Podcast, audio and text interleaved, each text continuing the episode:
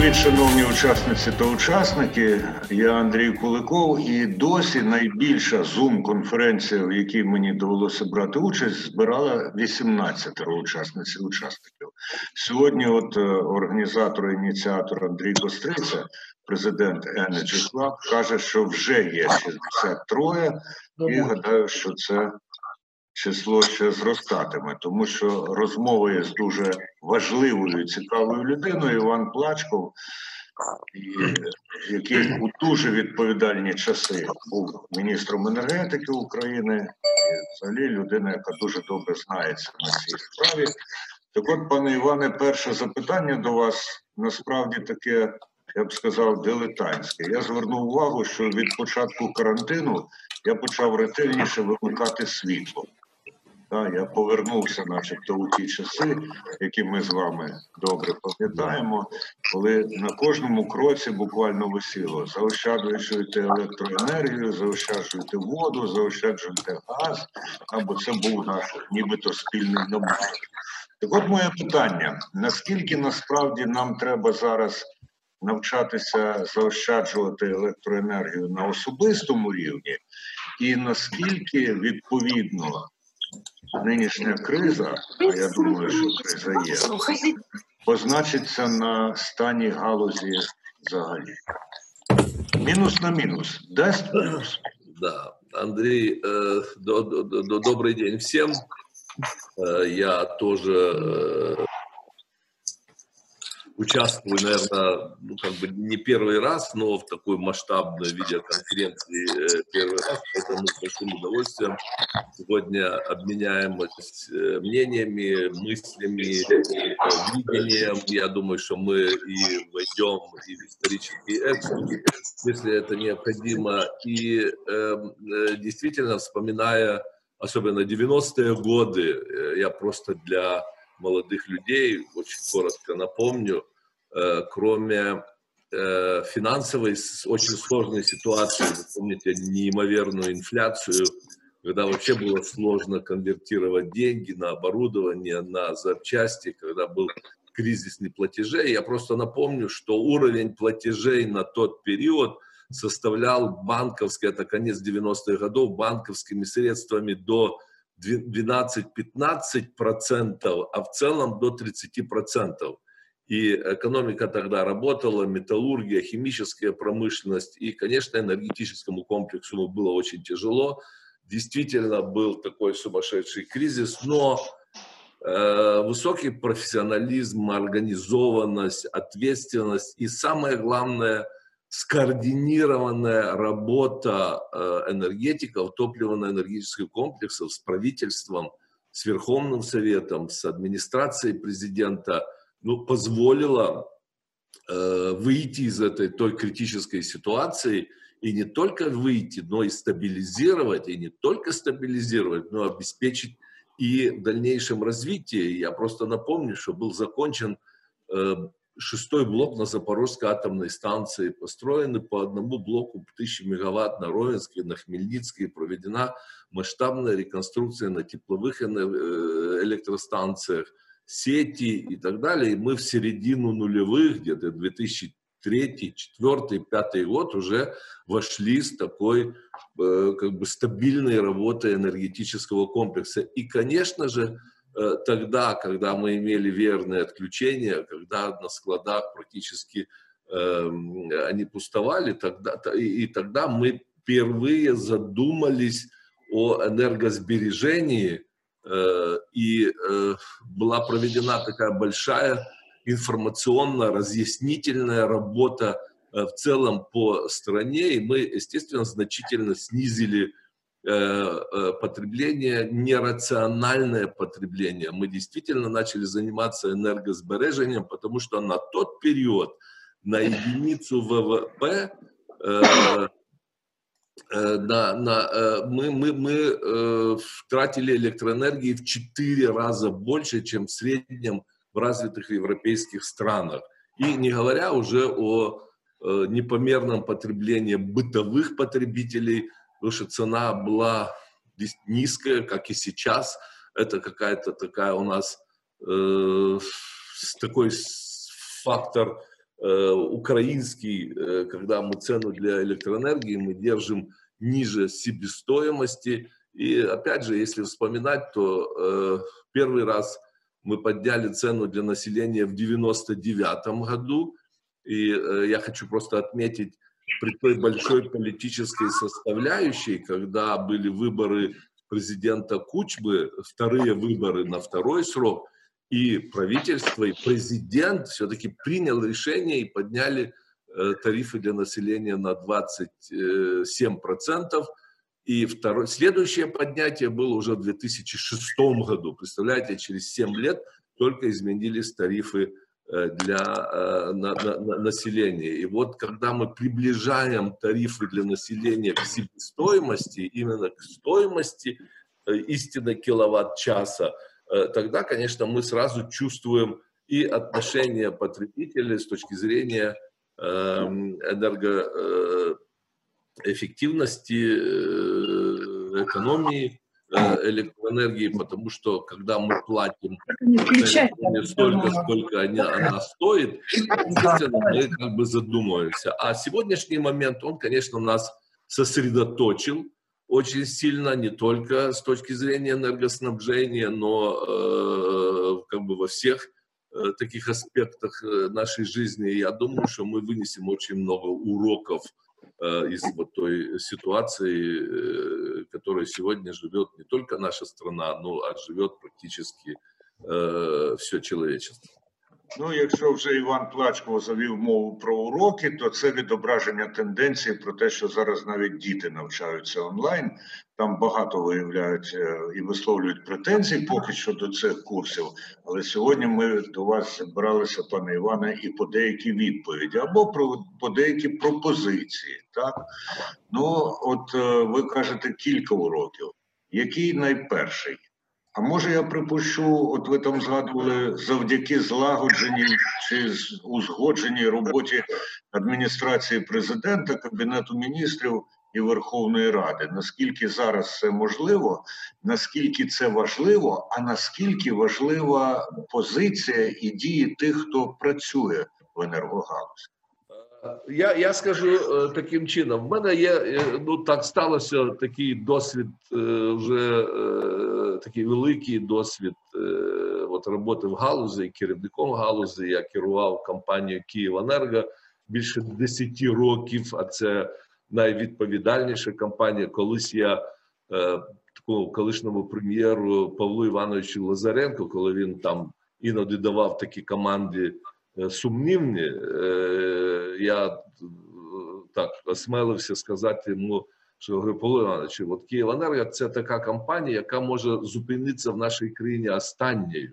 Якщо Київенерго зупиниться, то прапор треба спускати і трізуб тумбочку, бо що вже держави не буде. І і він послухав. І е, я думаю, що ми зараз теж приходимо до тої ситуації, коли ми починаємо оцінювати е, такі справжні речі нашого життя. Що таке електроенергія? Електроенергія це основа, основна складова цивілізаційного цивілізаційного життя сучасного суспільства і людини. Основна цивілізаційна складова. Більш більш важливої складової немає. Бо якщо немає електроенергії то то все інше втрачає сенс. І відеоконференції я завжди кажу е, таким чином: якщо унітаз у нас забитий, то все інше воно втрачає сенс. Абсолютно. А, а, Що сьогодні відбувається? Особливо за умов самоізоляції, тому що коли да, немає да. самоізоляції, то можна піти до на двір. Да. Що що у нас сьогодні відбувається? На жаль, енергетика, вона ну визнали часу, вона перейшла на ринкові відносини і в цілому економіка держави. Ну ринкові відносини вони передбачають дуже серйозну координацію е, роботи, особливо в таких важливих галузей, як е, паливно-енергетичний комплекс з боку е, уряду, з боку. Е, законодавчого органу е, з боку президента координацію і контроль. Е, обов'язково повинен бути контроль за діяльністю цими як у усьому цивілізованому світі. Наприклад, в ринкових Сполучених Штатах Америки енергетика координується і контролюється державними органами, якими, по-перше, економічні е, складові вони контролюються Національною комісією по регулюванню. Перше, значить, комісія по цінним паперам. Андрій, ми пам'ятаємо, що сталося з Інроном. Пам'ятаєте, коли Артур Андерсон е, він е, звіт щось там поміняв, зробив недостовірний звіт, і дістали Артура Андерсона і дістали Енрона. Це комісія по цінним паперам, це антимонопольний комітет обов'язково, і е, це е, податкова адміністрація. От ці державні органи вони контролюють, і а національна комісія координує. На жаль, ми не відпрацювали, не відбува, не е, відбудували оцю систему координації і е, контролю. І тому на сьогоднішній час я дуже часто кажу, що у нас всі підприємства паливно-енергетичного комплексу вони працюють як партизанські табори. Бо е, да, вони, вони енергатом своє, Нафтогаз своє, їх перепорядкували різним міністерствам, ведомствам. Укренерго чомусь воно підпорядковано Мінекономіки чи Мінфіну, я вже навіть не знаю, і так далі. Це неприпустимо. І тому сьогодні склалася е, от така ситуація кризова, і вона е, така масштабна криза е, в електроенергетичному комплексу. Такої ще не було. Вона вона більш загрозлива ніж е, е, та ситуація, яка- була на кінець 90-х і на початок 2000-х. Наведіть, наведіть е, два-три докази ваших тверджень. А, Я, я скажу, е, тому що сьогодні, е, наприклад, е, ну не було такого, щоб енергоатом е, збирав гроші на е, заробітну плату працівникам. Не було того. Це було в 90-х роках. Ну ми, ми, ми вирішили дуже швидко це, це питання. Ну там були причини такі: фінансова криза, фінансова криза, інфляція і е, не платежі. А сьогодні ми це зробили штучно. Штучно сьогодні е, заборгованість там гарантованому покуп- покупцю, десь у нього є заборгованість біля 20 мільярдів. За такий короткий термін накопичити такі борги. е, Це е, ну, ну це такого не було. Чому? Тому що ми в минулому році ввели е, новий ринок електроенергії. Я вам скажу, він правильний алгоритм був. Він сучасний алгоритм, ринковий алгоритм, де е, працювати повинна була працювати така формула: е, е, пропозиція і. Е, е, і, і ціна. От вона регулюється. Ціна, пропозиція, ціна, пропозиція. Ну ми е, включили такий адміністративно-політичний фактор. Ми втрутились в цей е, механізм. Ми, е, ми, ми ввели дуже багато таких адміністративних важелів, важелів адміністративних, і все. І ми зруйнували оцю е, основну ідею, яка передбачалась в ринку. І, і у нас все пішло не скоординовано, і ми дійшли до от сьогоднішньої е, такої ситуації. Ми прийняли абсолютно е, невиважений закон про розвиток відновлених джерел е, е, електроенергії, де ми давали, е, казали, ми їх будуємо е, стільки зможемо будувати і гарантуємо їх е, оплату. А оплата за е, відновлені джерела за ту зелену електроенергію, вона в 5-6 разів більше ніж ніж з традиційних джерел. Не може наша держава. Це тільки дуже багаті е, за держави, е, які як Німеччина могли собі дозволити оце, і то вони е, в якийсь час зупинилися. Е, Ми е, не, не, не е, ціну на, на, на вугілля теж ми на- почали втручатись і так далі. І дуже багато таких факторів, які от привели до сьогоднішнього дня. І я думаю, що нам негайно сьогодні треба приймати таких низку таких дієвих заходів для того, щоб стабілізувати ситуацію. Я сподіваюся, що це настане найближчим часом. Е, Хто буде, хто буде ініціатором цих заходів? таку скоординовану роботу з точки зору от, е, пандемії, е, от карантинного такого режиму, уже всі гілки влади координуються. Я думаю, що і цей виклик, який пов'язаний з електроенергетикою, він теж вимусить наші всі гілки влади скоординуватись і якби скоригувати ситуацію юридичну адміністративну систему взаємовідношень в е, паливно-енергетичному комплексу, і ми як би подолаємо цю е, масштабну кризу, яка, яка вже от у нас вона на порозі. Е, Пане і- пане Плачко, будь ласка, будь ласка, хто буде ініціатором оцих змін? Хто буде ініціатором цих дій? Я думаю, що Га- Галузь, ініціатором- галузь чи уряд? Е, Галузь є ініціатором, і ми неодноразово е, уже на протязі, мабуть, останнього року ми показуємо ті речі, які не виважені, які не потрібно було приймати. І, е, ми е, е, якби е, прогнозу, прогнозували те, що сьогодні сталося. І от ми сьогодні готуємо таке звернення Всеукраїнської енергетичної асамблеї до президента, до прем'єра, до голови Верховної Ради е, з низки таких заходів е, для того, щоб е, вони прийняли. Я думаю, що ініціатором буде президент. Я думаю, що буде і засідання РНБО. Зрозуміло, з участю зрозуміло, що і уряд, і Верховна Рада, і думаю, що вони сконцентруються і, і, і будуть прийматися такі термінові і рішучі е, дії е, по подоланню цієї ситуації. Я думаю, що це перш за все президент. Бо А він сьогодні... очолить, очолить цю координацію хто? Ну е, я сьогодні не бачу е, ту людину, яка би очолила. Тим більше у нас бачите, яка кадрова політика е, сьогодні в галузі. У нас десь, мабуть, 70% керівників ведучих е, ведучих компаній, таких як Укренерго, Енергоатом, всі виконуючі обов'язки. Е, Не, не, не призначений е, міністр е, енергетики, екології.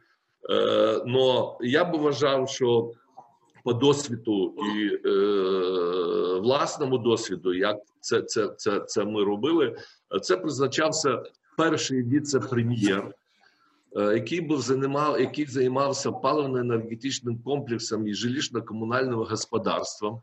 І на рівні першого віце-прем'єра, значить, він е, тільки е, от його повноваження е, дають можливість скоординувати роботу всіх е, державних органів, міністерств, відомств і так далі. Бо якщо це доручити одному міністру паливої енергетики, він не зможе, бо це, це треба залучати Міністерство фінансів, і податкову, е, і Міністерство економіки, перш за все, і так далі. І от була створена е, міжгалузева така комісія в свій час, яку очолював перший віце-прем'єр.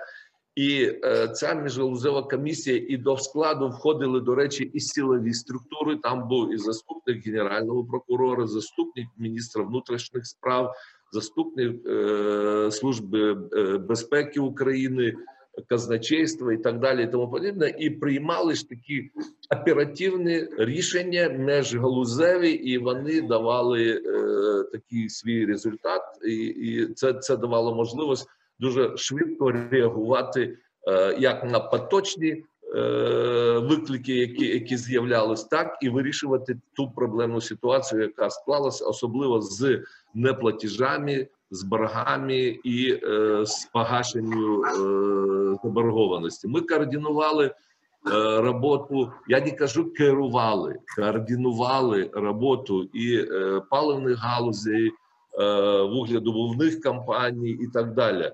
І сьогодні, якщо використати той закон про електроенергетику, який сьогодні прийнятий, якщо усунути оці адміністративні е, втручання, ті, що були прийняті і Верховною Радою, і на засіданні уряду, і НКРЕ, не потрібно буде керувати ці галузі. Бо ця міжвідомства комісія вона буде координувати і при необхідності будуть прийматися якісь законодавчі е, акти чи е, акти на рівні е, уряду.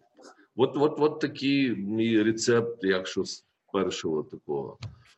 Пане Іване, останні місяці дуже багато сказано про те, що потрібно відмовлятися від вугільної енергетики. А ви тим часом, наскільки мені відомо, притримуєтесь іншого погляду. Чи я помиляюся? Будь ласка, Е, я- цю позицію і обґрунтуйте її. Я скажу, я е, дійсно е, в мене інша позиція. Я впевнений, що нам вугільна галузь і вугільна генерація нам буде потрібна, особливо в Україні, е, не менш от до 50-го року, як мінімум. Нам ще 30 років потрібні ці електростанції. І чому я так кажу? Тому що я думаю, що знають е, наші от, ну, фахівці, може, і знають, що сьогодні в Німеччині будують 10 енергоблоків на вугілля. Виявляєте, 10 в Німеччині. Значить, Польща вона ввела в експлуатацію вугільні блоки потужністю 1000 МВт і теж будують 4 чи 5. Європа е, сьогодні вона не відмовляється від е, вугільної генерації. Тому- Чому? Тому що е, відновлені джерела електроенергії, їх е, доля вона виростає. Ну чим більше вони ж давайте, от я просто хочу зауважити. Е, сонячні електростанції, вітрові, вони не є альтернативними, вони є відновлювальними. Якщо побудувати на 100 МВт електростанцію сонячну, у нас повинно бути ще 100 МВт е, традиційної енергетики. А традиційна енергетика це вугільна, чи е, на, на газу вона може працювати, там, чи на мазуті. Там. Ну, газ, мазут, вуголь це на мазуті. Традиційна енергетика. І сьогодні Ядерну ви до традиційної ядерна вона, вона розвивається, вона у неї є своя ніша, але ядерна енергетика вона працює в рівному графіку. Вона не приймає участь в балансуванні енергосистеми. Вона, наприклад, у нас ядерна енергетика, вона виробляє там думаю казати 50%, було й до 60%. А інші 50% це всі інші джерела. Наприклад, якщо відновлювальні джерела електроенергії там візьмуть 30% або 20%, а, а інші 30% теплові електростанції і ГЕС, то ці 20% обов'язково нам потрібно мати і традиційні. Бо якщо нема світла, якщо нема е, вітру, якщо там вночі, якщо інше, взимку і так далі, оці джерела вони покривають.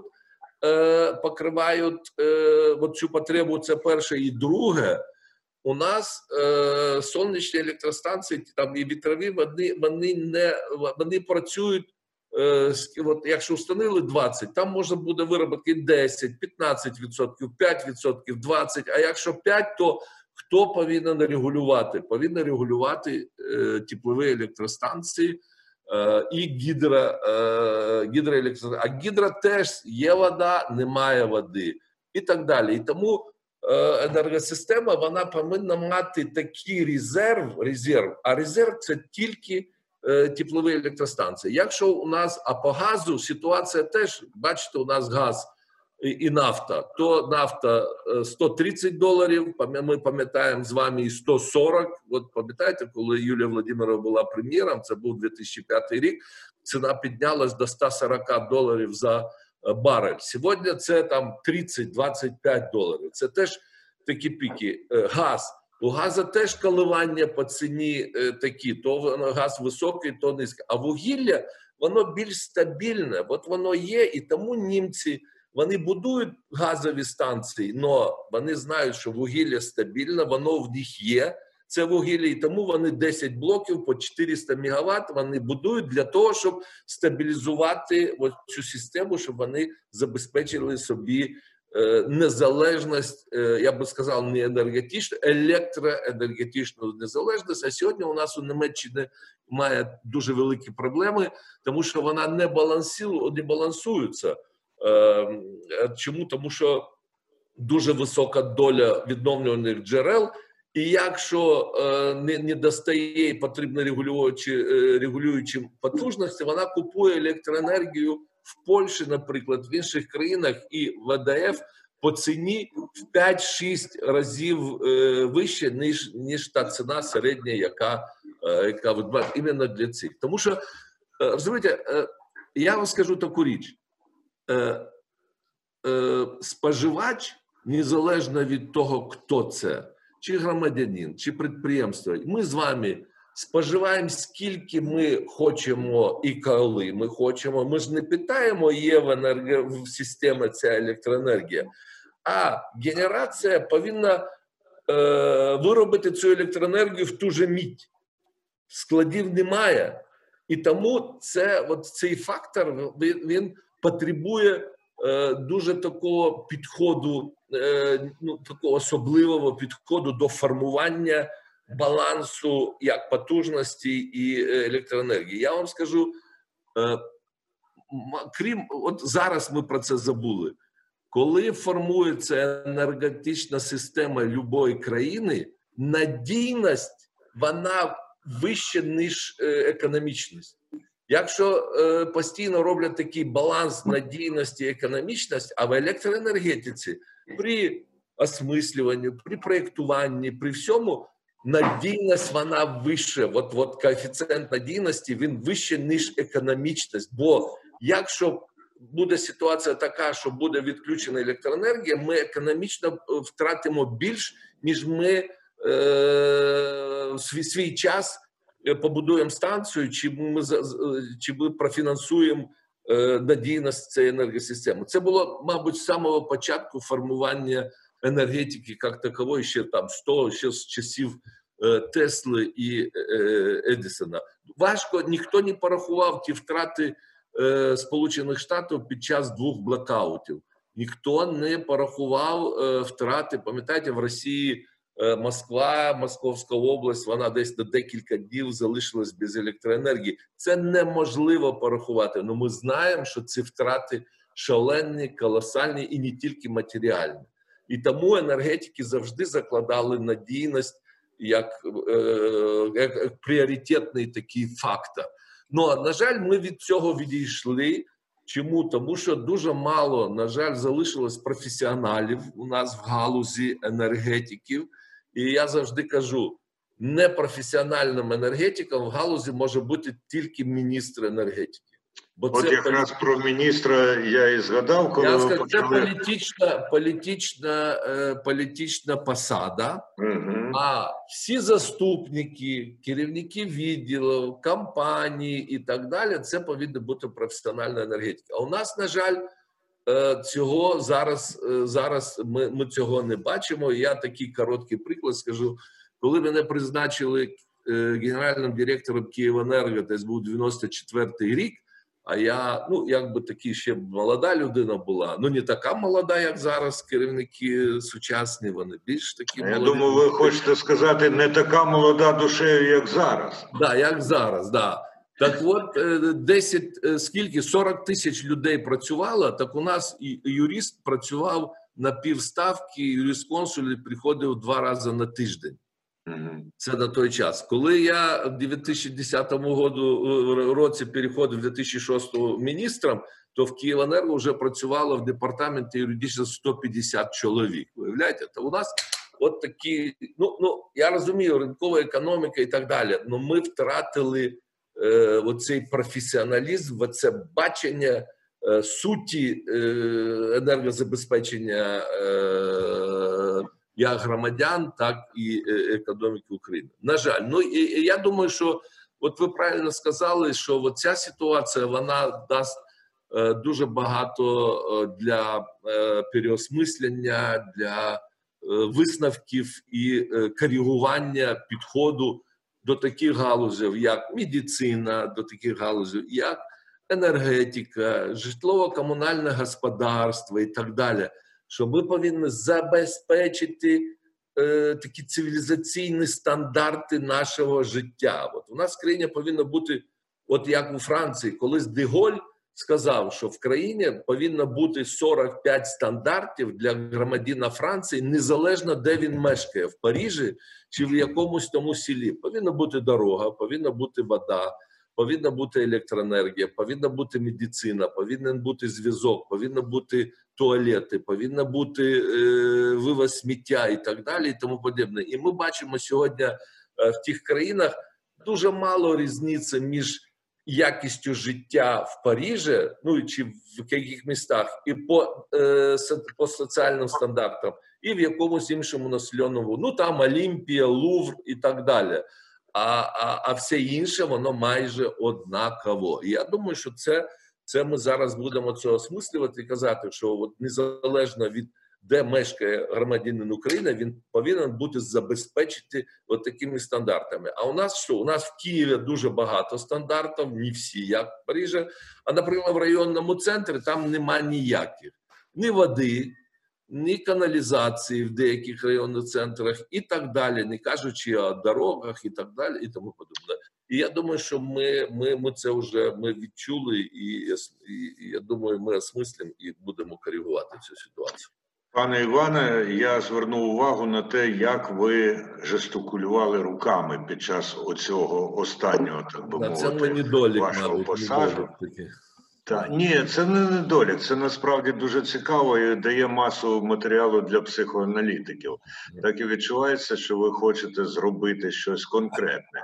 Так, от, якщо руками і уявити енергетичну галузь в якості якогось прикладу із різними тумблерами і кнопками, то на яку кнопку потрібно найперше натиснути, або який тумблер у який бік повернути? Е, ви знаєте, ну я думаю, що е, ви е, звернули увагу. Я енергетик, я дуже багато працював на електростанції в оперативному персоналі. Я, мабуть, прийшов всі Е, посади, які можна було пройти в енергетиці, і коли працюєш машиністом блока, а блок 300 МВт, і ти забезпечуєш опалення чи там два блока десь 50% е, міста Києва. Якщо е, з'являються це ж обладнання, якісь аварійні ситуації, ти повинен миттєво реагувати і приймати правильне рішення для того, щоб Е, вийти з цієї там аварійної ситуації і так далі, для того, щоб ми не можемо при мінус 20, е, наприклад, в місті Києві залишити півміста без електроенергії. Це вже такі професійні навики. Що стосується е, сьогодні, яку кнопку що потрібно нажати? Значить, по-перше, потрібно нажати кнопку щодо стабілізації фінансового стану галузі. Це перше. І це можливо при е, цих рівнях платежів і так далі. Но е, для цього треба, крім цієї кнопки, ще нажати 5-6 е, інших кнопок, які б це забезпечили. Я не розумію, чому вже ми більше року купуємо електроенергію в Росії. Не розумію. Для мене от не можу. Пазл не складається ні при яких обставин. Е, я не розумію, е, чому ми це робимо, при тому, що у нас на складах більше 2,5 мільйонів вугілля е, вітчизняного. Не розумію, чому наші електростанції не працюють Чому ми не спалюємо наше вугілля? Чому ми за це вугілля не розраховуємо з шахтарями? Чому за цю електроенергію, яку в електростанції виробляли, ми не розраховуємо з нашими, не платимо зарплату нашим енергетикам? Чому ми не ремонтуємо е, наше обладнання і так далі? Не розумію, чому, коли у нас є обладнання, яке може виробляти, ми його зупиняємо і ми купуємо високотехнологічну продукцію. Уявляєте, більш високотехнологічної продукції, ніж електроенергія, немає на світі. Ну немає. Тому що я ж колись е, сказав, що, е, мабуть, е, в Україні ну не більше 20 людей, 20, ну 25 максимум, які можуть зрозуміти, як із води з Дніпра і вугілля От от воно заходить на електростанцію, і ми отримуємо в розетці електроенергію.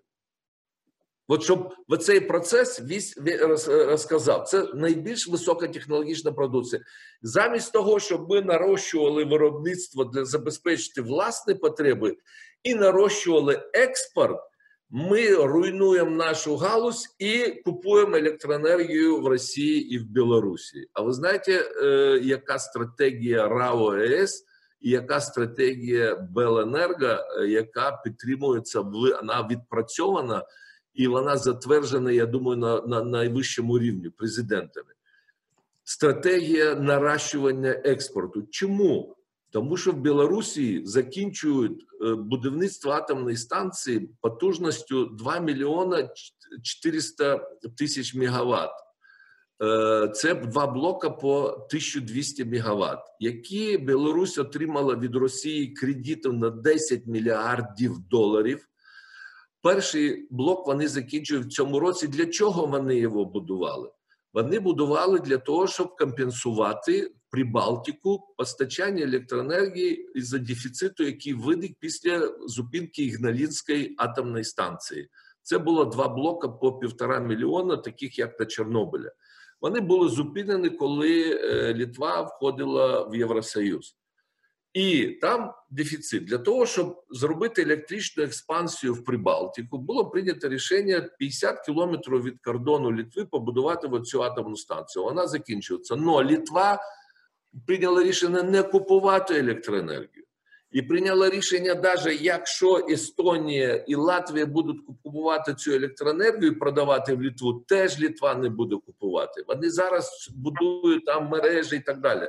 А куди що робити з цими 2400 мегаватт е, електроенергії е, білоруської атомної станції? Куди є один шлях Україна, яка може купувати, платити, які ми забезпечити роботу е, цієї електростанції і забезпечити і повернути в оці 10 мільярдів кредитів. Росія ж не буде дарувати ці ті 10 мільярдів тільки Україна. І я неодноразово казав, що будуть давати перший період по е, безоплатно цю електроенергію, тільки щоб вона війшла, і будуть робити все. І це політика не енергетики, це політика держави Росії і Білорусь на вищому рівні. І на жаль, ми чомусь цьому подалися.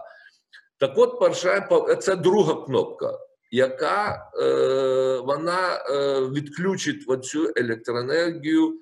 І якщо ми е, кажемо, да, ми ринкова країна, ми відкрита країна, в крайньому випадку, а давайте ми зробимо симетричні умови. Чому сьогодні ми повинні купувати? А якщо у нас буде е, е, можливість експортувати, ми не можемо в Росію експортувати. І ми не можемо в Білорусі експортувати. Чому такі е, дискримінаційні умови ми прийняли, що тільки в одну сторону ми можемо брати? А Білорусь, я колись в 2006 році по особистому запрошенню президента поїхав в Білорусь, мене викликали з Брюсселя, і ми домовлялись е, по інтеграцію України Молдови е, в європейську енергосистему.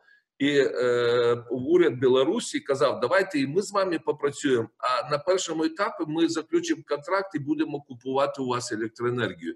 І ми підписали контракт, і років, я думаю, 10 ми експортували електроенергію в Білорусь. А зараз ми не можемо експортувати, а тільки можемо імпортувати. Ну чому так? Оце друга кнопка.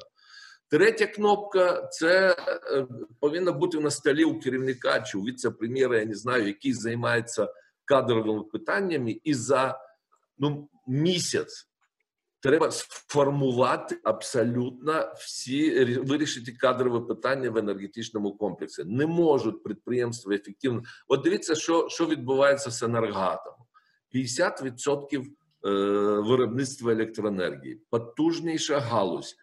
Е, дуже технологічна галузь, якою гратися ми вже колись у нас була біда дуже велика, не тільки у нас.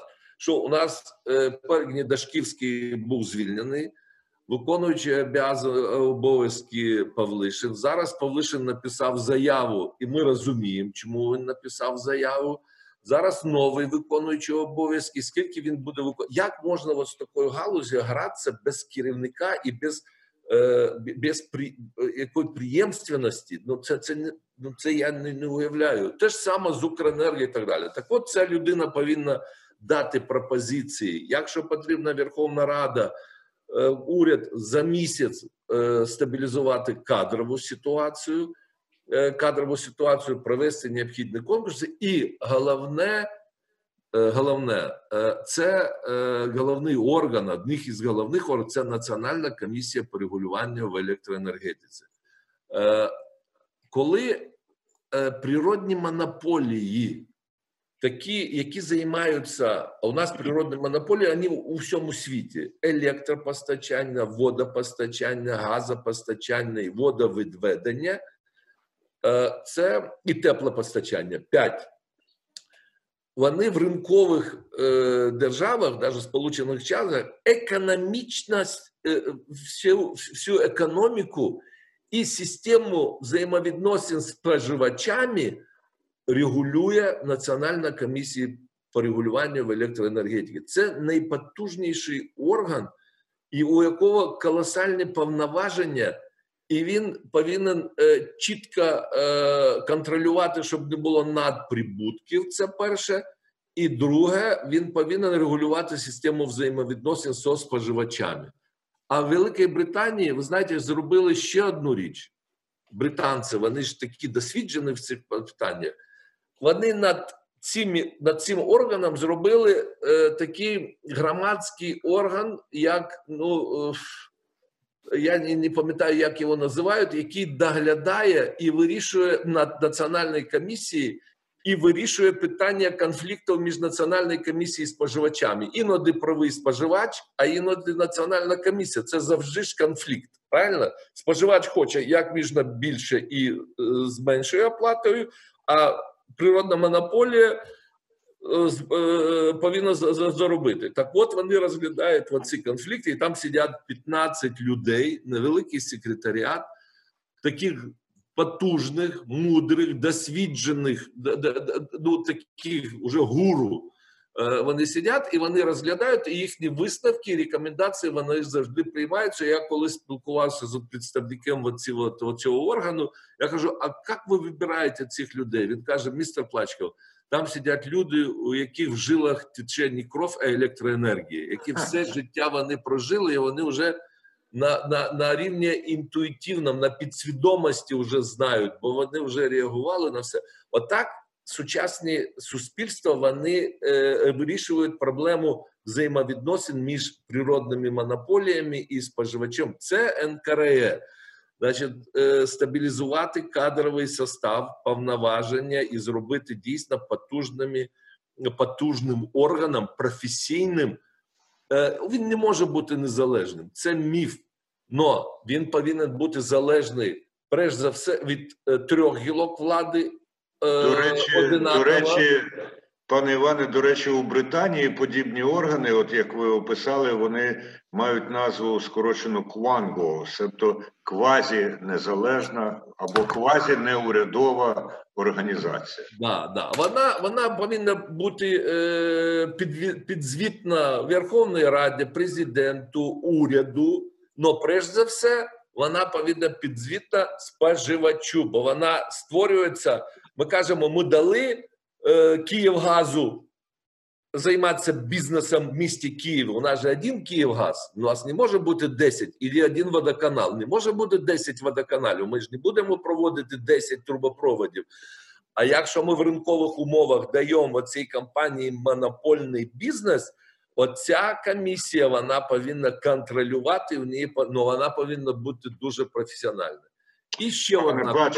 ми про а ще одна кнопка є. Ще Я одна просто кнопка це Нагадую, що ми працюємо вже 40 хвилин. А, Ну, да, я буду знаєте, у кнопка мене дуже- такий недолік є, що я не можу дуже е, коротко свої думки висловлювати. на Я жаль. просто до того, що ми починали при 63 учасницях і учасниках, а зараз у нас 84. Це з- зростання на 33,3%. Так що, будь ласка, четверта Це кнопка. тільки І завдяки будемо вашому переходити до запитань. да, вашому професіоналізму організації таких е, речей. Е, Ще одна кнопка. Одна кнопка це енергоінспекція і інспекція жилово-комунального господарства. Е, Це дуже важливий орган, який ми скоротили. Я скажу, чому він важли- важливий. Наприклад, приватна компанія Київські електричні мережі. Вона по закону не має права робити інспекцію в, в там в офісах приватних цих, бо вона приватна, вона може зловживати. Но дуже багато зловживань, дуже багато невиконання регламентних робіт на газопроводах, там в будинках, в мережах. Наприклад, от будівництво там будується. Е, е, дуже і е, іноді зловживають і, і, і, і ці компанії, які займаються цим з точки зору безпеки і е, е, за все, і, і виконання технологічних регламентів. І сьогодні у нас в країні це ніхто не контролює. І дуже багато у нас випадків будинків. Пам'ятаєте, було в Одесі, десь коли газ взорвався, люди загинули там, когось і так далі. І завжди вона повинна, вона держа, вона створена, вона є при е, як окрема е, окремий е, інститут державної е, влади е, при, при, при уряді в цьому році. Ну її треба наповнити і туди до- додати в цю інспекцію газову інспекцію і інспекцію по житлово-комунальному господарству. Вони повинні бути їх повинно бути небагато, вони повинні бути професійними. І, наприклад, скільки у нас е, питань по техумовам, ну і так далі. Це бо це високотехнологічні процеси, їх повинні контролювати за, за, за для за для безпеки, перш за все, споживачу. Бо що сталося, а виновного ми не знаємо. Ніхто люди страждають, а винуватих ми не можемо знайти. Дякую, пане Іване. Е, Ще буквально два запитання від мене. Е, Попрошу на них відповісти в режимі Бліца, а потім візьмемо запитання від тих, хто вас слухав. Ви коли говорили про міністерство, один раз назвали його міністерством енергетики та екології, а інший раз паливо та енергетики. Ну, Прокомен- енергетики. Прокоментуйте, будь ласка. Е, Ви знаєте, я, е, я не зрозумів е, цю ідею про об'єднання двох міністерств: Міністерства енергетики і екології. Чим керувались, мені дуже важко сказати, бо це зовсім різні речі, е, і вони якби конфліктують, е, і не можна в одної в одному в одному відомстві робити такі е, конфліктуючі е, напрямки е, діяльності. Но на сьогодні е, я не, не е, вважаю за, за доцільним роз'єднувати, бо я знаю, що таке об'єднати міністерство, що таке роз'єднати міністерство. Це півроку. І коли буде призначений новий міністр е, енергетики і там енергетики і екології, якщо у нього буде ще завдання, щоб він роз'єднав, він, він, він не зможе нічим займатися. Бо я вам скажу відверто: я працював 6 років, керував найбільшою, найпотужнішою енергетичною компанією України Київенерго. Мене призначили міністром палива та енергетики. Я міністром, я до, до тями прийшов через півроку. З моїм досвідом і секретів в мене ну як дуже мало в енергетиці на сьогодні. А другий Ну, раз цим, та, з цим, напевно, і пов'язане друге моє запитання, а саме з терміном півроку чи близько того. Та, от призначили уряд, півроку приблизно уряд приходив до тями, а потім бац, і нема. І це саме той період, який, як ви кажете, треба, щоб об'єднати міністерство, а потім роз'єднати міністерство. ви розумієте? І, а ну кажіть. Е, І ви розумієте, пам'ятаєте в Італії, скільки уряд виходив в О, відставку? так, так, А так. ви згадайте мою фразу про те, що непрофесіоналом може бути тільки міністр. Мгм, мгм. Міністр політична е, посада, а заступники, керівники департаментів, вони повинні бути професіональними. І у нас ганебна практика, коли приходить міністр новий, і він всіх під мітьолку він вимітає всіх, ззаді своїх це, це неприпустимо. І тому повинен працювати інститут державних секретарів, професіоналів, які апарат він повинен бути стабільний. Я не розумію, як так можна, коли тебе призначили міністром, і ти вважаєш за допустимим звільняти всіх і ставити своїх людей. А чому ці люди? А чому вони винні? Вони ж професіонали, вони працюють на своїх містах. Я без ложної скромності скажу: от мене призначали міністром і так далі. Я ніколи нікого не звільняв. Абсолютно не приводив свою команду. Є люди. Починає працювати з ними. А якщо щось там хтось він сам відійде, він сам напише заяву скаже, ну він повинен відчути, і ти, якщо ти міністр професійний, ти повинен йому можеш йому сказати. Е, можеш показати, що ти ти не можеш справитися, і, і, будь ласка, він сам зрозуміє, напише заяву, якщо ти потужний, професійний, а не так, все, давайте ми всіх звільняємо, своїх поставимо, радників і так далі. Це ганебна практика сьогодні у нас. Е, то міністри це, будь ласка, хоч кожного місяця, хоч як в Італії колись, но галузь повинна працювати і не чіпати людей, ті, які працюють, і і так далі. Тільки раді того, щоб ти е, привів е, якби своїх. Дякую, Іване Васильовичу. Скільки часу ви ще готові з нами провести? Я готовий, скільки ви скажете. Да. Я, ну тоді, я як кажуть, у нас зараз часу багато вільного такому енергії теж я бачу у вас да, да, да, не бракує. Тоді до, е, як той казав, останнього запитання. Роман Чеботарьов запитує колеги, що очікували постачальникам електроенергії буде рости вартість електроенергії від оператора ринку від Укренерго пропозиція перевищує попит в два з половиною рази, а ціна росте. Що скажете?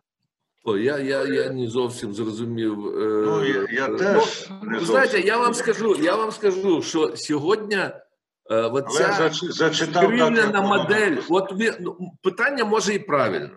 Ну, оця скривлена модель ринку, то, що створили ПСО обмеженнями, то, що гарантований покупець, що енергатом е, повинен е, там всю електроенергію продавати. Там там не розберешся з першого разу, дуже важко. І для мене, от я згоден з е, колегою, який задав таке питання. Для мене не зрозуміло, чому у нас є потужності. У нас 2,5 мільйона вугілля на складах, а ми не можемо навести лад е, от в тарифах ціною на електроенергії. А що треба зробити? Дивіться, ми повинні розібратись і все відкрито показати людям. Сказати, люди добрі. У нас от такий обсяг споживання. У нас для населення от такі тарифи, це такий обсяг, ми не можемо підняти. Нам населення треба датувати бо ну прийнято політичне рішення, що населення ми продаємо нижче собівартості. Хто може датувати? Може датувати там державні компанії, енергоатом, Укренерго, е, Гідроенерго, інші компанії на ринок. І ми розкриваємо е, абсолютно робимо це прозорим. Знаєте, е, в ринкових е, умовах в цивілізованих країнах тарифна політика відповідає трьом основним принципам. Перший принцип це прозорість. Абсолютно споживач в Німеччині знає, якщо він платить там скільки-то там, я не знаю, е, там 20 центів, 50 за кіловат час. Він знає, з чого вони складаються, і йому це все зрозуміло, йому пояснюють, Прозорість повинна бути. Друга економічна обґрунтованість. Чому? Тому що якщо собівартість газу така, а ми, наприклад, продаємо в три рази більше, в два рази більше, чи, чи це, вона не є економічно обґрунтованим. От у нас яркий примір був такий яскравий. Коли ми підняли тарифи на газ для того, щоб профінансувати Укргазовидобування – щоб воно збільшило обсяг видобування газу, і у нас була там енергетична незалежність.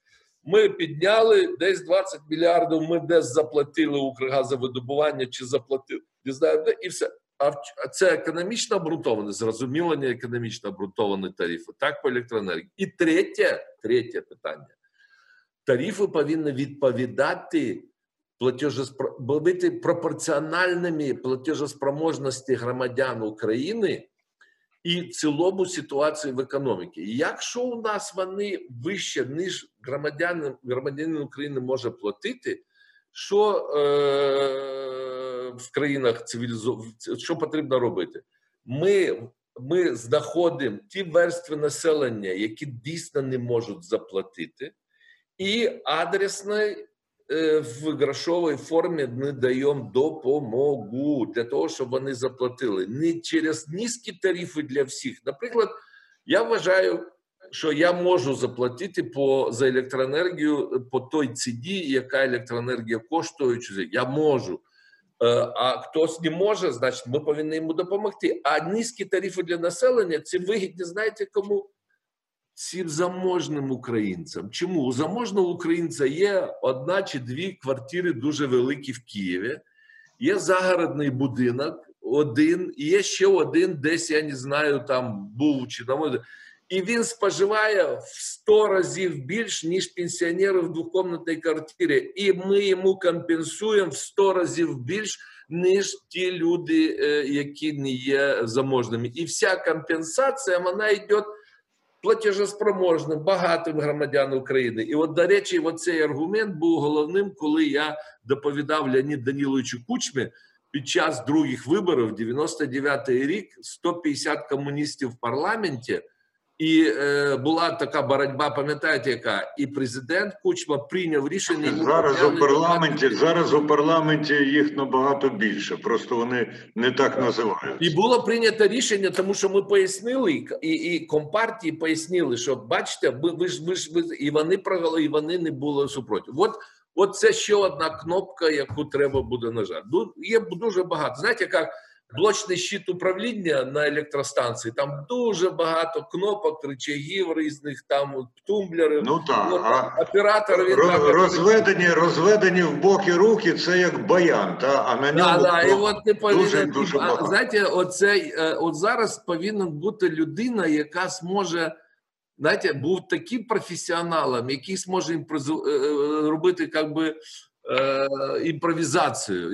Імпровізацію. От коли там Е, Раймонд Паулус сідає за рояль і він імпровізує на любу тему. Да? Казалось би, ну як йому легко це робити? А це результат таких довготривалих репетицій для того, щоб ти міг е, отак імпровізувати. Так от зараз для того, щоб швидко е, вирішити це питання, кнопок дуже багато, вони різні, і повинен такий професіонал, який зможе імпровізувати.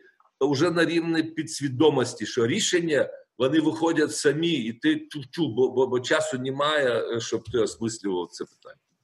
Колеги, у нас накопичилося вже кілька запитань, і е, є люди, які хочуть їх поставити особисто.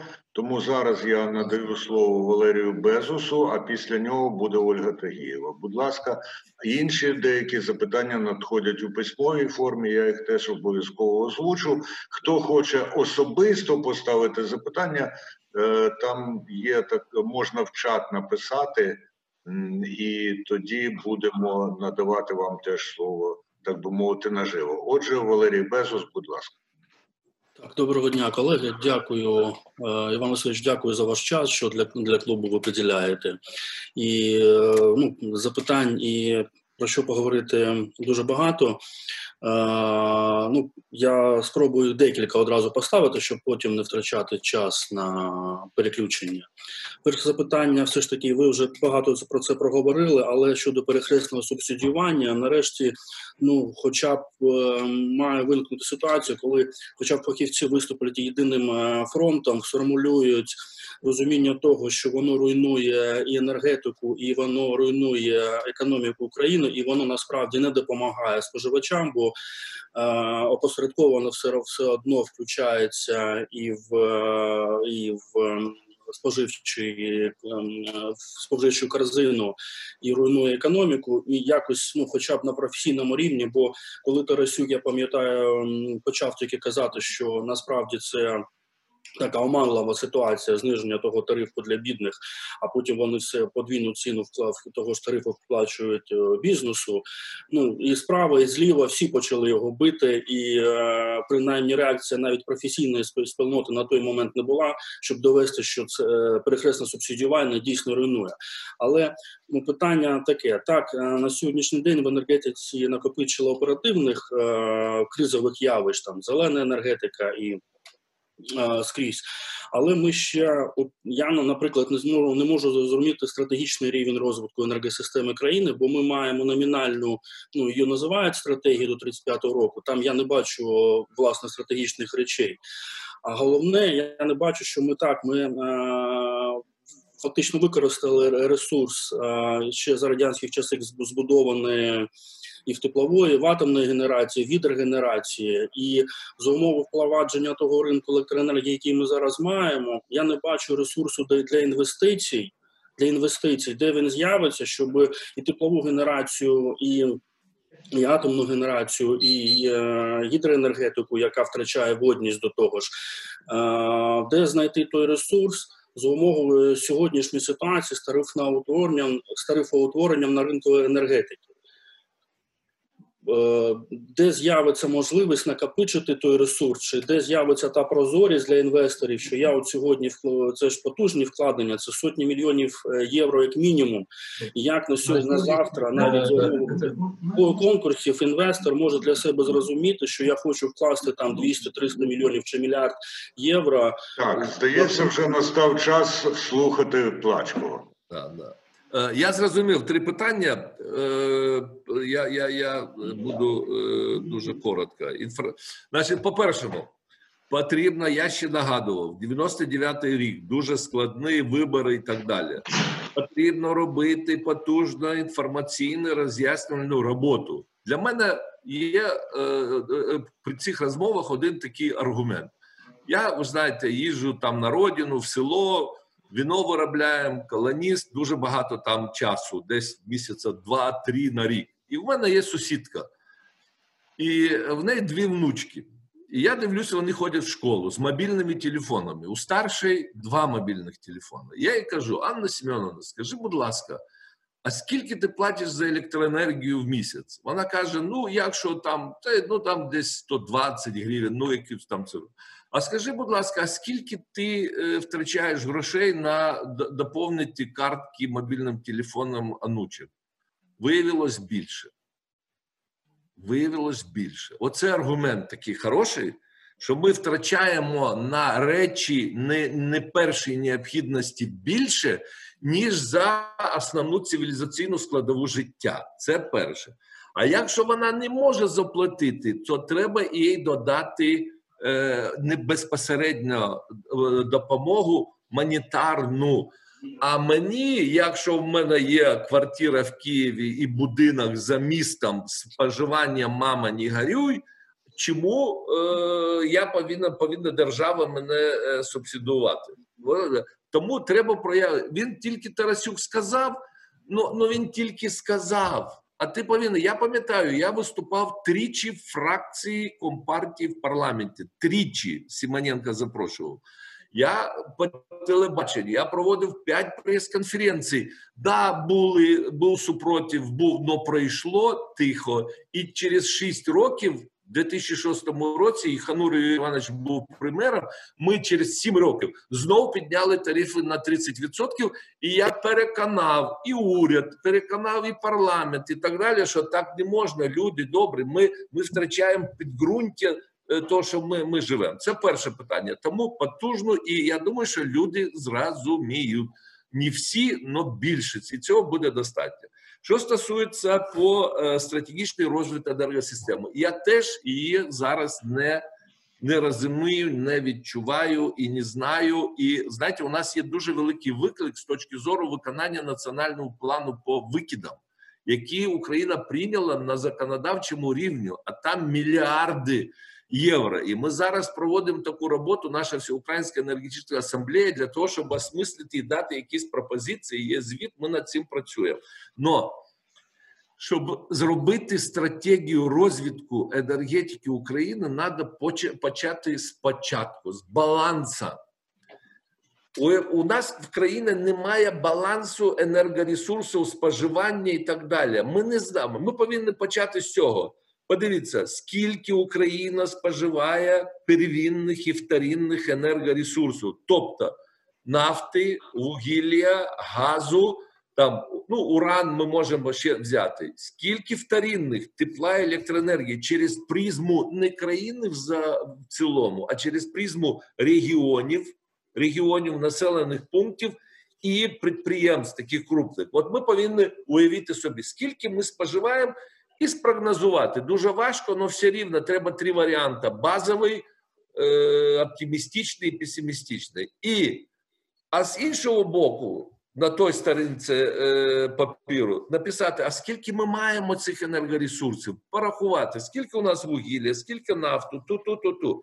визначити дефіцит, де ми його будемо брати, і от із енергетичного балансу будувати стратегію, що ми будемо розвивати, що нам, чому Франція після війни Деголь пішов на атомну е, енергетику. Вугілля немає, газу немає і так далі. Да, вона складна, вона дорога.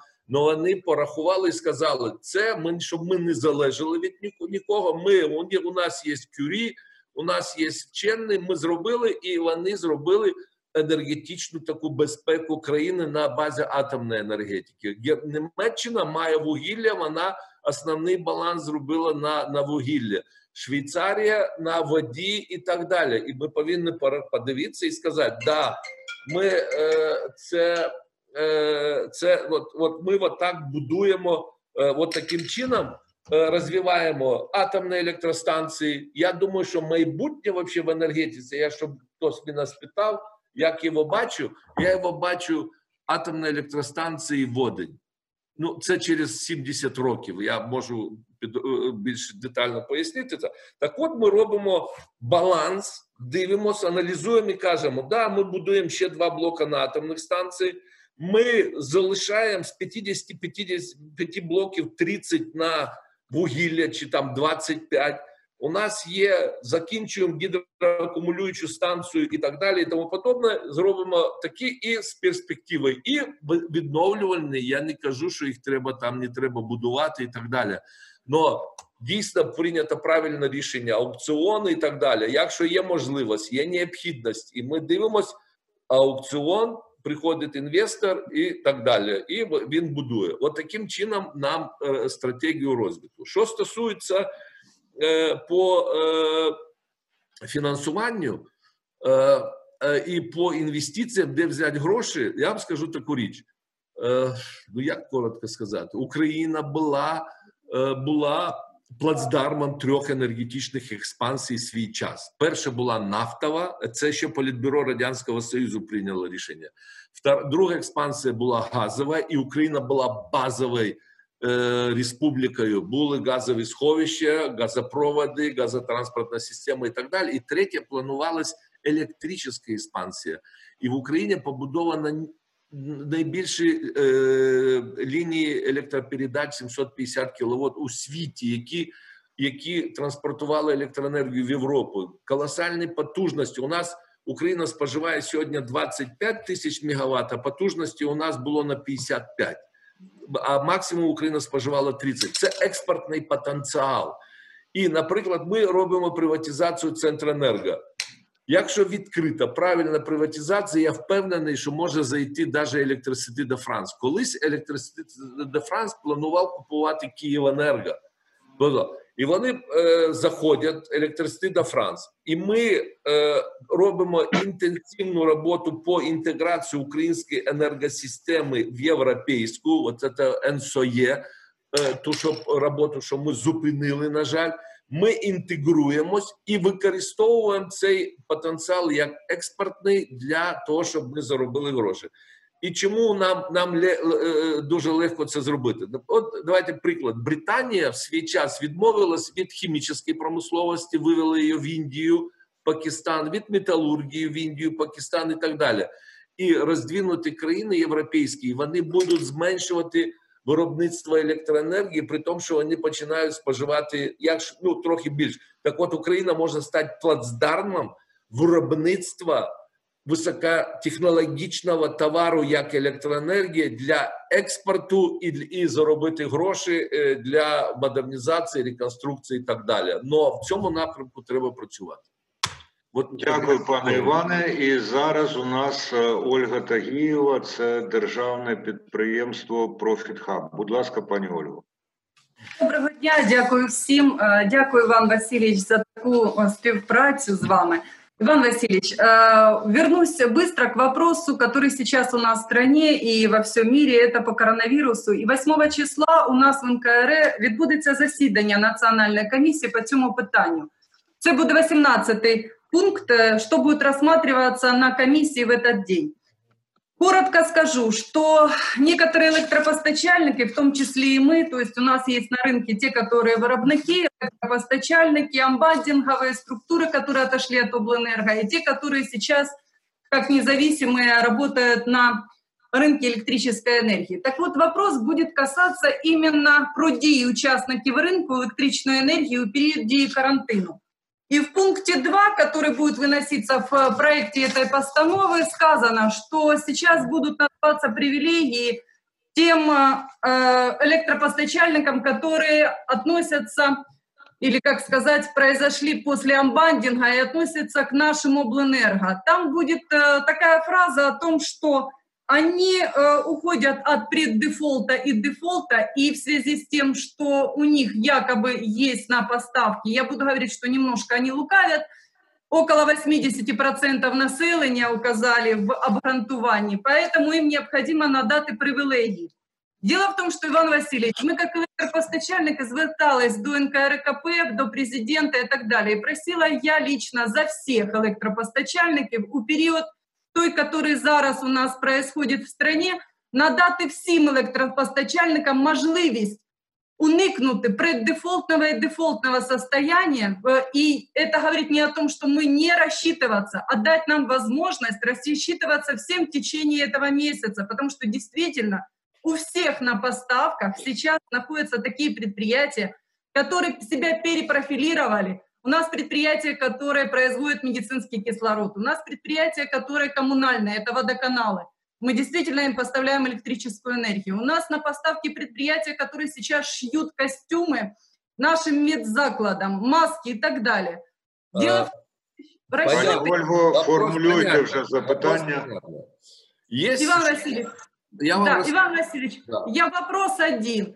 Скажите, не могу достучаться, да, или всем, или тогда такую привилегию невозможно дать э, с лукавством. Э, дело в том, что предприятия попадут на пон, и наши бюджетные все организации будут платить на 30% выше. Зрозуміло, пані Ольга, зрозуміло. Іван Плачков, будь ласка. Есть э, штатный режим работы, будем так его называть, таким термином, штатный режим работы отрасли, штатный режим жизни страны, когда нету вот таких чрезвычайных ситуаций. Э, в этом штатном режиме э, допускается, можно допускать только, как бы я, я могу допустить предприятия разные металлургии, помните, алюминиевые заводы и так далее, можно допустить реструктуризацию, но никаким образом не допускать э, специальных тарифов и так далее и тому подобное. В нештатном режиме, как сегодня, э, нюансов очень много, очень много. И действительно сейчас нельзя отключить водоканалы, сложности по платежам, сложности по этим – и э, я согласен с вами, что нельзя, очень сложно выделить какую-то группу предприятий, вот они вот такие, а там вот такие, вот такие, вот такие. И э, потому что сложно оценить все нюансы. Вот для того, первое, для этого, э, чтобы оценить и принять какие-то решения, не, не хватает одного НКР. Не хватит ума всех членов НКР для того, чтобы это сделать. И не хватит ума даже э, включая Министерство энергетики. Почему я говорил межведомственная комиссия? Потому что должны быть люди с Минэкономики, с Минфина, Минета. И это все надо всесторонне обсудить, потому что мы не знаем, какое задание дало э, Министерство охраны здоровья, кому шить, что шить и что необходимо. Мы не знаем, что это. И просто всегда узковедомственные э, решения, они всегда будут, будут необъективными, могут быть неправильными. Нужно межведомственные решения. И вот смотрите, почему я говорил о первом вице-премьере. Ну, премьер не сможет это все осмыслить и так далее. Дать отдельно задание не сможет.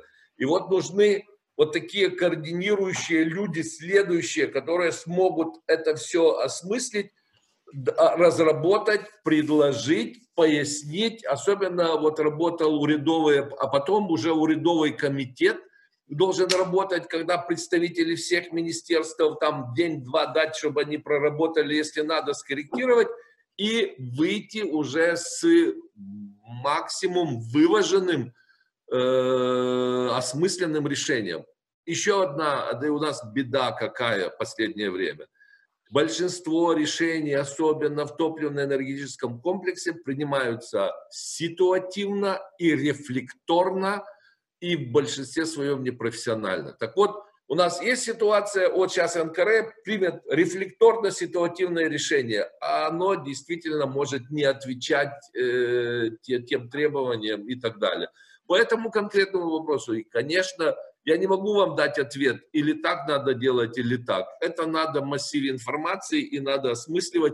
И опять же, мы э, возвращаемся, человек должен симпровизировать своим опытом, знаниями. Он посмотрел, посмотрел, делаем так. Да, это не будет 100% объективное, но максимально приближенное к правильному э, решению.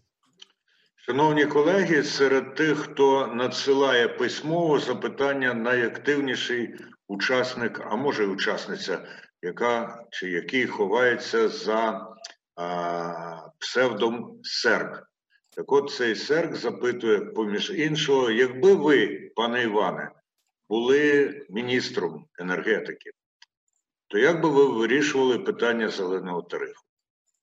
Ха, значит, я скажу, Ну, як бы не бывает, ну, наверное, бывает, помните, как я помню в этом, э, ой, я, э, у старших... прям, прям очи запылали, и такая усмешка з'явилась. Да, не, не, десятиклассникам говорили, если бы ты был министром, помню, передача такая была еще на советском телевидении. Ну, в, в літературній газеті теж, якби директором був я. Да, да, я был директором. Значит, первое, что касается возобновляемых источников электроэнергии. Значит, мы, сегодня, мы погорячились в свой час, мы погорячились, возобновляемые источники, я предупреждал, но случилось, что случилось. Мы должны исходить из сегодняшнего. Они у нас, вони зайвы, дуже багато зайвых. Это первое. Второе. Мы погорячились, когда мы дали обязательство платить независимо ни от чего. И они сегодня вырабатывают сколько хотят и когда хотят, и мы обязаны платить по тарифу немеренному, в 3-4 раза больше, чем за обычную электроэнергию. Ну, тоже взяли на себя обязательства, и, как говорят в Одессе, лопни, но держи фасон. Знаете, мы не можем сказать, да, вот те взяли, мы за них не отвечаем и так далее. Что я бы сделал два, два, два момента. Первый момент. Во всем мире, кроме как в Украине, возобновляемые источники электроэнергии прогнозируют свою выработку и говорят, мы на следующий день, и это позволяет сегодня и метеостанции, все прогнозировать плюс-минус 5%. Будем вырабатывать вот столько и даем заявку на выработку вот такого объема электроэнергии. Сегодня этого нет, и диспетчера Укрэнерго не могут сбалансировать систему на следующий день. У них нету параметров. И никто, вот, вот они, у них, они, они прогнозируют и вот такой кусок непрогнозированный. А когда э, возобновляемые будут прогнозировать с плюс-минус 5%, тогда диспетчер сможет сбалансировать систему. И они должны отвечать за отклонение финансово. Или отключаться, или финансово. Это практика во всем мире. И те консультации, которые мы проводили с владельцами, источниками и так далее, они на это согласны. И второй вопрос. Их надо всех собрать, включая и кредитору, потому что проблема не в, даже не в владельцах возобновляемых источников, проблема в кредиторах. Они взяли кредиты в банках, под условия, которые Украина записала в законе. Кредиторов и сказать, вот такая ситуация, вот таким это, такой. Мы должны поэтапно э, разработать систему э, оптимизации тарифов на э, оплату поэтапно. Но это долгие консультации, это очень вываженные решения и так далее. И это возможно сделать. И опять же, по моим консультациям с собственниками и с кредиторами, потому что у меня были консультации и с Мировым банком, и с Европейским банком, э, с другими банками, они говорят, мистер Плачков, мы готовы рассмотреть как самый простой вариант это реструктуризацию, и даже мы готовы рассмотреть вопрос возможно снижения тарифов для возобновляемых источников, но нам должно быть четко понятно, по какому графику, сколько и как эти деньги. Для банков самое главное что? Вернуть, чтобы собственники вернули их э, кредиты, и, а, а у собственников для того, чтобы они какую-то какую часть заработали. Но это уже надо считать. Тут надо привлекать финансистов, это надо привлекать э, аналитиков.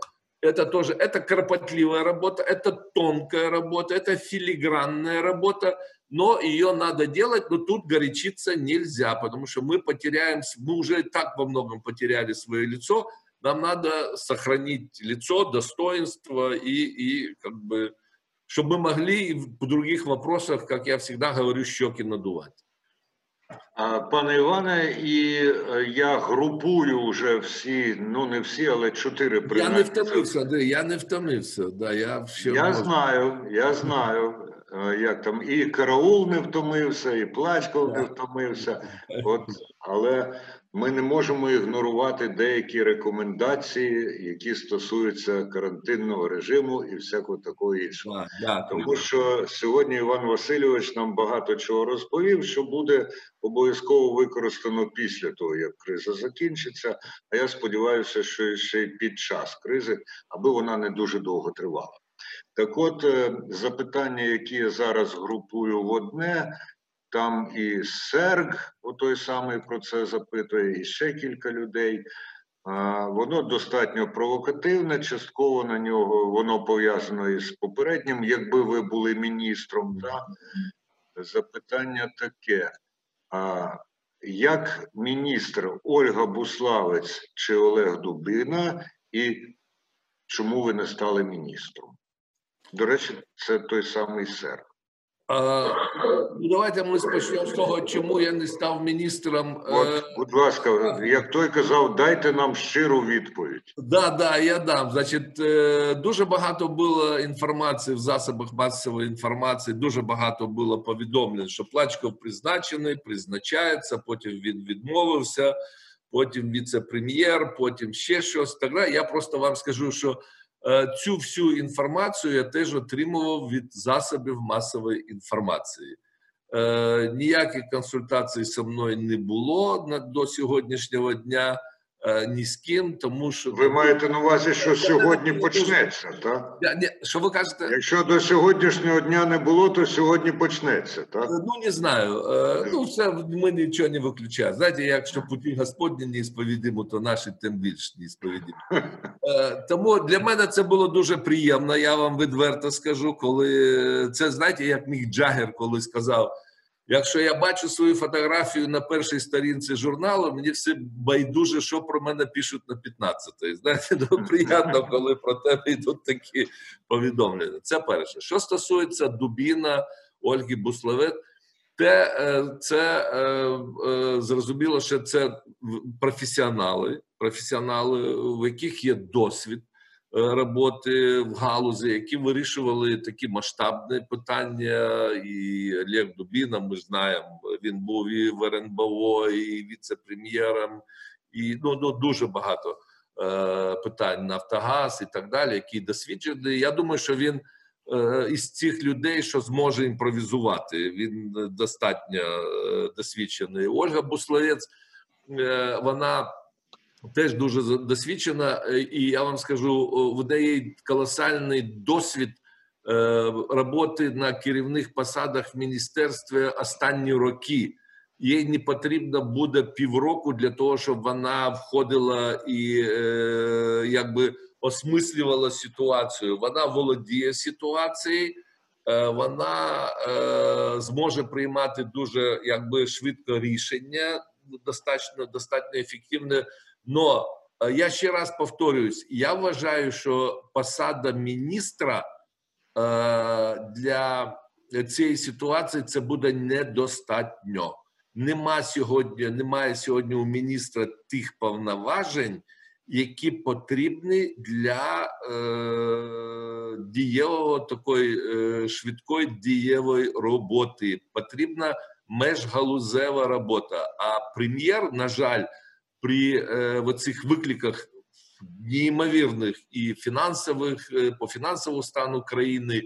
І по коронавірусу, по економіці, ну, ну, ну дуже багато. От немає оцей, е, от, от, от, от, от цей посади, яка би яка би змогла координу, скоординувати е, от, от, от, по, по, по всім галузям. Я думаю, що було буде сильно, і була така ідея. Я е, чув про цю ідею призначити, наприклад, віце-прем'єр-міністр, е, І а там, е, е, враховуючи це, що е, там є екологія і електроенергетика, зробити два перших зама. А я ще вважаю, що три це по екології перший зам, електроенерго перший зам і перший зам по нафтогазовому комплексу. Бо то там теж питань, мама, не горюй. І все. І от ця вертикаль вона зможе. А у перший віце-прем'єр, чому перший віце-прем'єр? Я пам'ятаю, коли я працював з Анатолієм Кириловичем, е, Курадченка, дуже багато.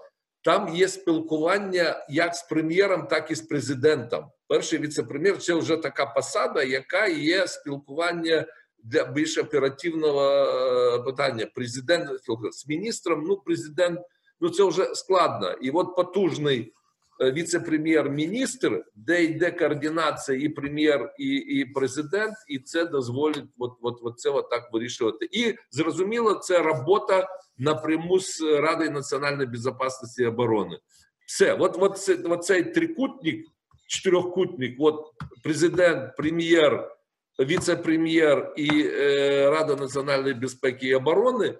От, от, от, от він дозволить от, дуже багато ефективно вирішувати. Дякую, дякую, пане Плачков. Я уявляю, що деякі засоби масової інформації після сьогоднішньої розмови напишуть: Плачков відмовився бути міністром, бо йому не запропонували бути віце-прем'єром. Так, так, так, я ж от я от я б не хотів. Я наступного разу не буду так відверто на це відповідати, тому Ні, що ну ви ж знаєте, що Засоби масової- масової інформації бувають різні, так само як і політики, і енергетики. Зрештою, ми дуже дуже. Ну я принаймні вам дуже вдячний за цю розмову. Е, Ну, Зверніть увагу, шановні. ще одну, Андрій, а ще одна Ану. хвилина, якщо можна. Ану, та-та. Значить, Всеукраїнська енергетична асамблея, яку я очолюю, вона е, членами асамблеї, це громадська організація, є основні е, от, ігроки на ринку електроенергії. Це всі компанії генеруючі, це Енергоатом, це Укренерго, це е, ДТЕК, Укріда, Донбас Енерго і так далі. Дуже багато компаній, розподільчі компанії. Ну, майже е, ми зробили таку е, по типу інституту Едісона, як в Сполучених Штатах. І зрозуміло, що ми е, е, відслідковуємо ситуацію. У нас дуже багато аналітики і так далі. І ми на сьогоднішній день відпрацювали низку заходів термінових, чітких. І е, сьогодні я думаю, що ми звернемось до е, від імені Всеукраїнської енергетичної асамблеї до президента і до е, прем'єр-міністра і голови Верховної Ради з е, чіткими пропозиціями, послідовністю, де ми визначили пріоритетні речі, послідовність для е, от, подолання е, оцей е, кризової ситуації. Я сподіваюся, що я думаю, що вони остануть не, не, залишаться без уваги оці наші. Це наші пропозиції, і я впевнений, що висока організованість, ось чого я почав, високий професіоналізм, височайший професіоналізм і височайша відповідальність працівників е, енергетичної галузі. Вони зроблять все можливе і неможливе для того, щоб ми е, стабілізували ситуацію і подолали оці кризові явища, які сьогодні є в паливно-енергетичному комплексі. З піднесенням зустріли трудящі. Так. Так, дуже важливо насправді те, про що сказав. большое за, Иван беседу. Андрей, спасибо. Я думаю, что все получили достаточно информации из первых уст. Э, Я э, хотел просто напомнить, я думаю, что многие читали в новостях, у нас на сайте, э, на странице нашей в Фейсбуке, мы, клуб энергетики, решил проводить такие встречи два раза в неделю. Следующая встреча состоится в четверг. Следите за новостями, мы в ближайшее время решим, кто будет спикером, э, кого мы пригласим э, в четверг. Всем желаю хорошего дня, берегите себя, своих родных, близких. Удачи, всего, всего наилучшего вам. До свидания. О, до побачення, до свидання, всім успіхів.